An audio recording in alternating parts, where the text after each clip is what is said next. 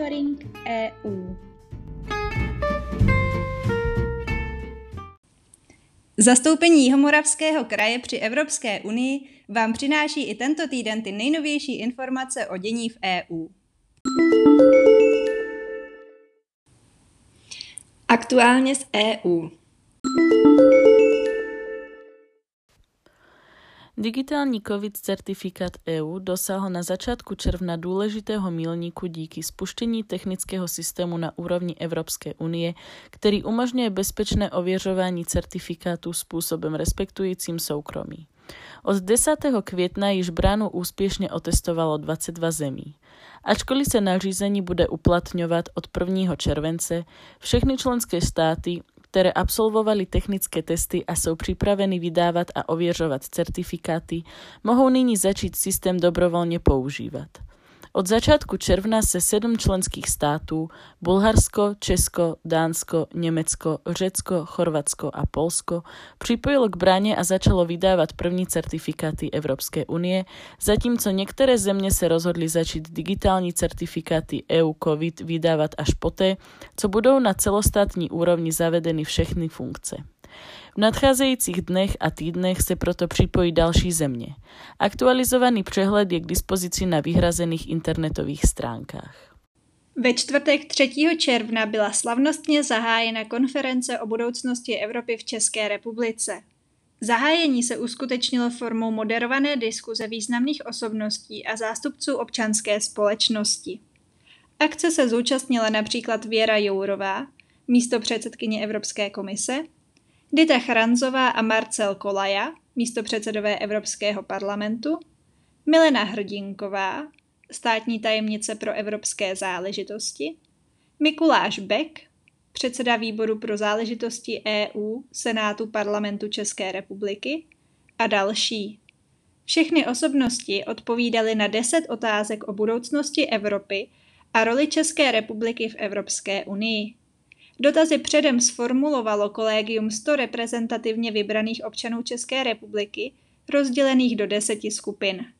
Záznam diskuze je k dispozici na internetu. Na úvodní akci následně navážou další akce v regionech. Předsedkyně Evropské komise Ursula von der Leyenová a Bill Gates oznámili průkopnické partnerství mezi Evropskou komisí a programem Breakthrough Energy Catalyst. Jeho účelem je podpořit investice do klíčových klimatických technologií, které jsou nezbytné pro ekonomiku s čistou nulovou bilancí emisí. Cílem tohoto nového partnerství je mobilizovat v období let 2022 až 2026 nové investice ve výši až 820 milionů eur a vybudovat s jejich pomocí rozsáhlé komerční demonstrační projekty pro čisté technologie. Tím se sníží jejich náklady a urychlí zavádění a celkovým přínosem bude významné snížení emisí CO2 v souladu s pařížskou dohodou. Nové partnerství má v úmyslu investovat do portfolia projektů s velkým dopadem na úrovni EU, intenzivněji zavádět významné klimaticky inteligentní technologie a urychlit přechod k udržitelným průmyslovým odvětvím v Evropě. Řecko se pouští do nového experimentu a plánuje tvorbu zeleného ostrova. Řecký premiér Kyriakos Mitsotakis představil detaily nového projektu, jehož cílem je přeměnit řecký ostrov Astypalaia v zelenou oázu. Ostrov by měl být poháněn čistě obnovitelnými zdroji energie, a to i v dopravním sektoru. Na území ostrova se dnes prohání zhruba 1500 vozů, které budou již brzy nahrazeny elektromobily. Občané dostanou dotace na pořízení bezemisních vozů či kol a do roku 2026 by se měly po místních silnicích prohánět autonomní autobusy bez řidičů.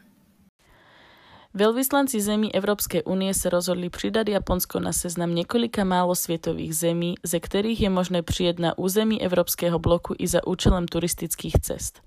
Európska únie nyní členským státům doporučuje postupně omezovat restrikce pro osoby přijíždějící ze sedm zemí, a to z Austrálie, Izraele, Nového Zélandu, Rwandy, Singapuru, Jižní Koreje a Tajska. Jednotlivé evropské země se však mohou nadále rozhodnout vyžadovat od cestovatelů po příjezdu například negativní test nebo karanténu. Evropská unie sestavuje seznam bezpečných zemí ve snaze zavést jednotný přístup členských států ke třetím zemím, nevždy však jednotný přístup platí.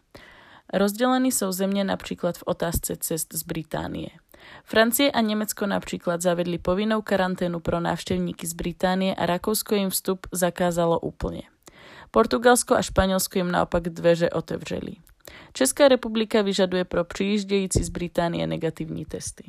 Řecko a Turecko začnou konkrétními kroky na společných ekonomických a obchodních projektech vylepšovat vzájemné vztahy. Prohlásil to turecký ministr zahraničí Mevlut Čavušolu po jednání v Aténách se svým řeckým protějškem Nikosem Dendiasem. Dendias připustil, že obě země mají odlišné a v určitých vážných otázkách diametrálně odlišné postoje. Dodal však, že se strany shodly na několika ekonomických programech a na vzájemném uznání covidových pasů, což má pomoci obnovit turistiku po pandemii. Aktuální kroky jsou tak prozatím hodnoceny pozitivněji než předchozí snahy o dialog. Spory mají historičtí rivalové Turecko a Řecko v řadě otázek. Mimo jiné kvůli rozdělenému Kypru či migrantům z Blízkého východu, kteří připlouvají z Turecka na řecké ostrovy.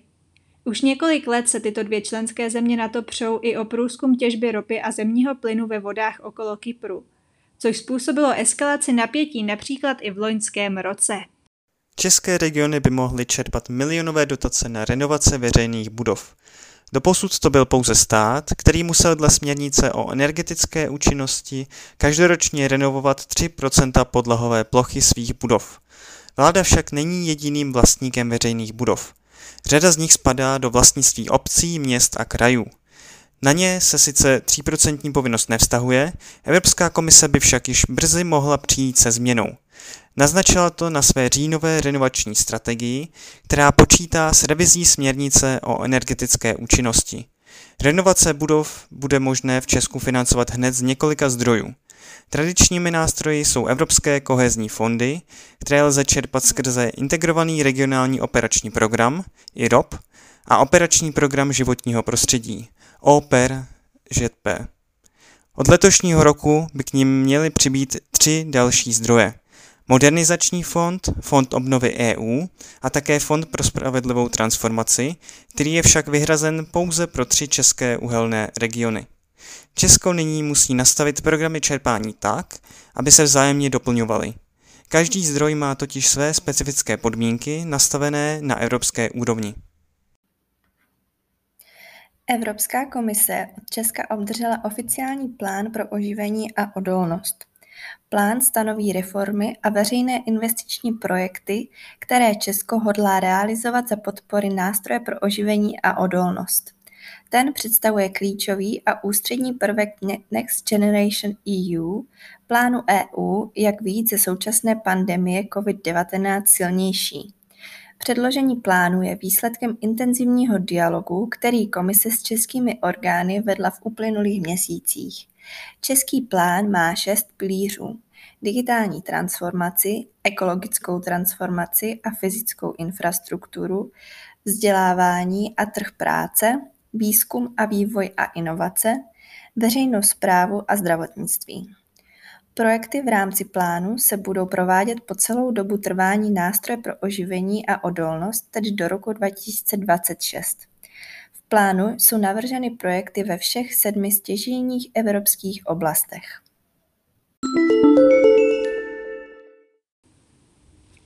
Zprávy z evropských institucí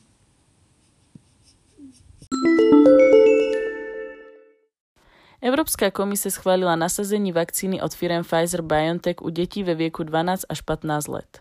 Jedná se o první preparát v Evropské unii, který dostal souhlas Evropské agentury pro léčivé přípravky EMA s nasazením u dětí. Regulátor uvedl, že látka by měla být aplikována stejně jako dosud u již schválené kategorie starších 16 let, tedy dvěmi injekcemi v rozmezí alespoň 3 týdnů. Emma poznamenala, že rozhodnutí o tom, zda a kdy vakcínu v této věkové kategorii nasadit, bude nyní na jednotlivých státech. O úmyslu očkovat děti ve věku 12 let a více doposud informovalo například Německo či Itálie. Evropská unie má od úterka společný nástroj pro boj s podvody či zneužíváním společných fondů. Po mnoha letech diskuzí a příprav zahájil činnost Úřad Evropského veřejného žalobce. Podle jeho šéfky Laury Kovéšiové by měl nyní výrazně vzrůst počet vyřešených případů hospodářské a finanční kriminality. Zároveň by měl úřad také přispět k tomu, aby se ve všech zemích finanční a hospodářské zločiny vyšetřovaly stejně kvalitně. Pod vedením Kovéšiové budou působit zástupci všech zemí EU, výjima Polska, Maďarska, Irska, Švédska a Dánska, které se na práci úřadu Evropského veřejného žalobce podílet nebudou. Činnost úřadu se tak zároveň nebude těchto států dotýkat, a to i přesto, že právě u Polska a Maďarska má komise dlouhodobě obavy o nezávislost justice na politické moci. Z aktuálních kaus již byla na stůl úřadu předána například kauza střetu zájmů premiéra Andreje Babiše. Celkem pak z Česka půjde k prošetření úřadu přibližně 60 trestních kaus. Evropská komise začíná vydávat společné dluhopisy na pokrytí mimořádného fondu obnovy Evropské unie. Unijní exekutiva oznámila, že letos hodlá na trzích prostřednictvím dlouhodobých dluhopisů získat zhruba 80 miliard eur. Další desítky miliard eur chce letos získat pomocí dluhopisů s kratší splatností. Komise může fond o celkovém objemu 750 miliard eur v cenách roku 2018 začít naplňovat díky tomu, že k minulému týdnu všech 27 členských států schválil zvýšení svých záruk za společný rozpočet. Proto si může Brusel vypůjčit peníze na bezprecedentní společný dluh za nejvýhodnějších podmínek. První země by mohly začít peníze z fondu čerpat o letních prázdninách. Evropská komise představila jarní balíček evropského semestru, který se zaměřuje na poskytování fiskálních pokynů členským státům, které pokračují v procesu postupného znovuotevření svých ekonomik. Cílem těchto pokynů je pomoci členským státům posílit jejich hospodářské oživení a zároveň co nejlépe využít nástroje pro oživení a odolnost, což je klíčový a ústřední nástroj iniciativy Next Generation EU. Evropský semestr byl letos upraven v souvislosti s plány členských států na podporu oživení a odolnosti, které stanoví investice a reformy, které bude nástroj pro oživení a odolnost financovat. Zprávy z činnosti zastoupení úterý 1. června pořádalo K4I Forum ceremoniál, na němž byl slavnostně předán nový manifest Evropského inovačního prostoru eurokomisařce pro inovace, výzkum, kulturu, vzdělávání a mládež Marie Gabriel, přičemž na této události nechybělo ani naše zastoupení. Na události se hovořilo o propojení různých inovačních ekosystémů a aktérů v rámci Evropského inovačního prostoru, což by podpořilo zelenou a digitální tranzici, stejně jako se diskutovalo o klíč klíčových oblastech pro urychlení těchto přechodů a vytvoření jednotného evropského inovačního ekosystému. V úterý se dále zastoupení zúčastnilo události Město s nulovým znečištěním, vedení ekologického přechodu místních podniků, která byla pořádána jako partnerská akce Evropského zeleného týdne, iniciativou Evropské komise, výzva pro inteligentní města. Na konferenci byly sdíleny reflexe a příklady z praxe ohledně překonávání znečištění na úrovni měst a jak lze digitální nástroje využít k prevenci intenzivního znečištění ovzduší. V rámci Evropského zeleného týdne se zastoupení v úterý také zúčastnilo události s názvem Město budoucnosti, nové městské trendy pro klimaticky neutrální a sociálně odpovědnou průmyslovou budoucnost.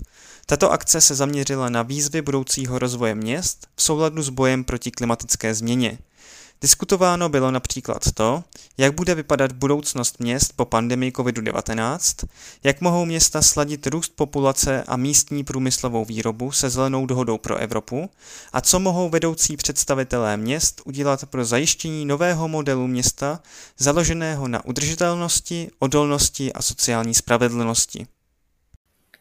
Ve středu 2. června se zastoupení zúčastnilo workshopu na téma Politika EU a hospodaření s vodou ve městech, problémy při implementaci.